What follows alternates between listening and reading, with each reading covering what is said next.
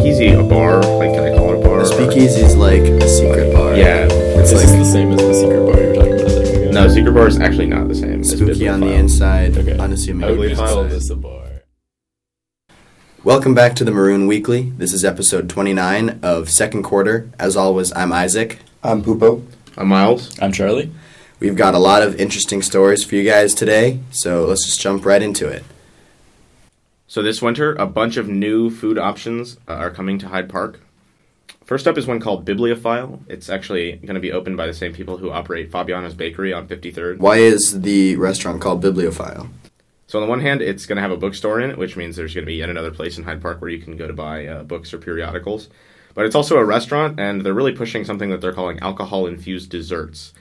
Uh, they weren't exactly specific about what that would mean, but I assume there are. Uh, I assume they are desserts infused with alcohol. Yeah, that's a safe assumption. Yeah. There's only one way to find out, I guess. Yeah, I would assume it's sort of a normal dessert, but has alcohol in some of the ingredients. They also have a very extensive uh, wine and cocktail list, uh, which are all themed after various books, including To Kill a Mockingbird, The Great Gatsby, and Alice in Wonderland.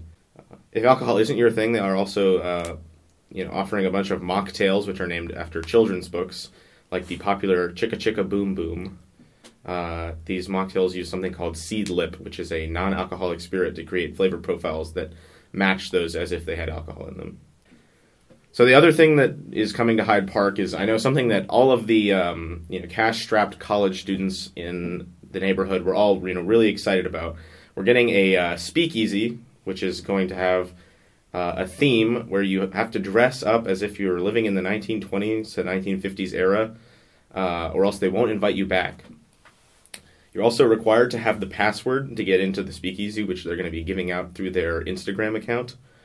Uh, and they're not going to allow you to use your phone except for in a specific area of the speakeasy where you're allowed to take photos. I can tell you all in this room are very excited to check out this uh, approachable and uh, down to earth bar. Seems very family friendly. Word.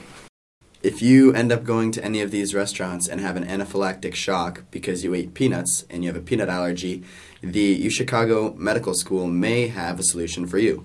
A recent study conducted by UChicago Medicine shows that exposing patients to escalating doses of peanut protein may reduce the severity of peanut allergies. The treatment used in the study, a peanut protein derived immunotherapy drug known as AR101, will be reviewed by the Food and Drug Administration, FDA, in 2019. If approved, it will become the first FDA backed food allergy treatment. The study, led by Interim Chief of Allergy and Immunology Christina Ciaccio, involved 554 European and North American participants between the ages of 4 and 55 who ingested varying amounts of peanut protein while under the effects of AR101.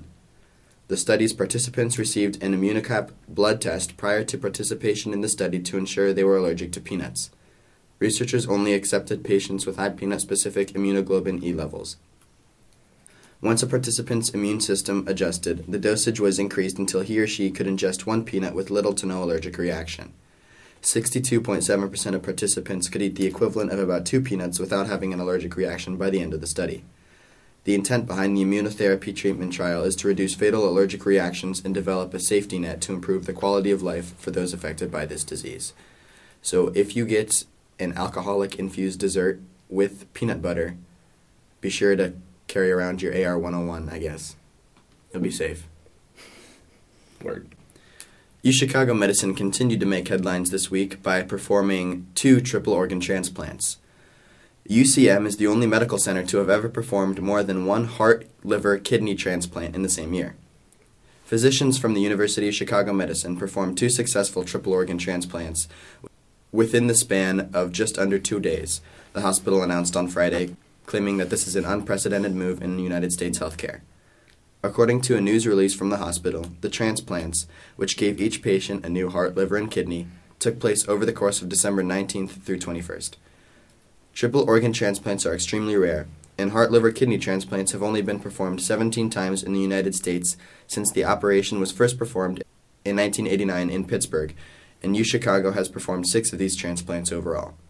The hospital's claim that this is the first time these two surgeries have been performed back to back is supported by data from the Health Resources and Services Administration, a division of the U.S. Department of Health and Human Services, which shows that UCM is the only medical center to have ever performed more than one heart, liver, kidney surgery in the same year.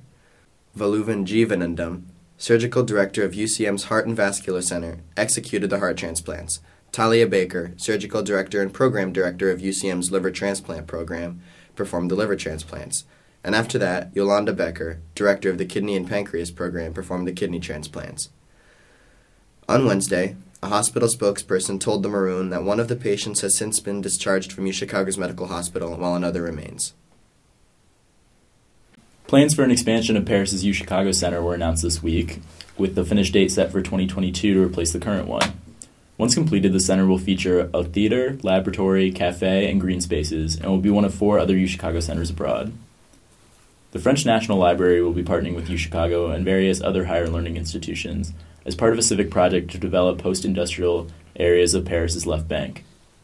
The Paris Center is being designed by the architecture group Studio Gang, which you may know from Baker Dining Commons and Campus North, as well as many other properties around the Hyde Park area.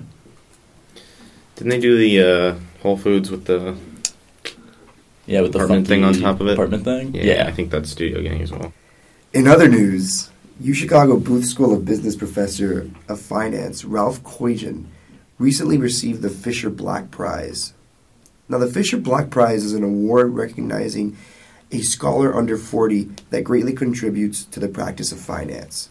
There have been a total of eight Fischer Black Prizes awarded, whereas four of them have gone to U Chicago professors.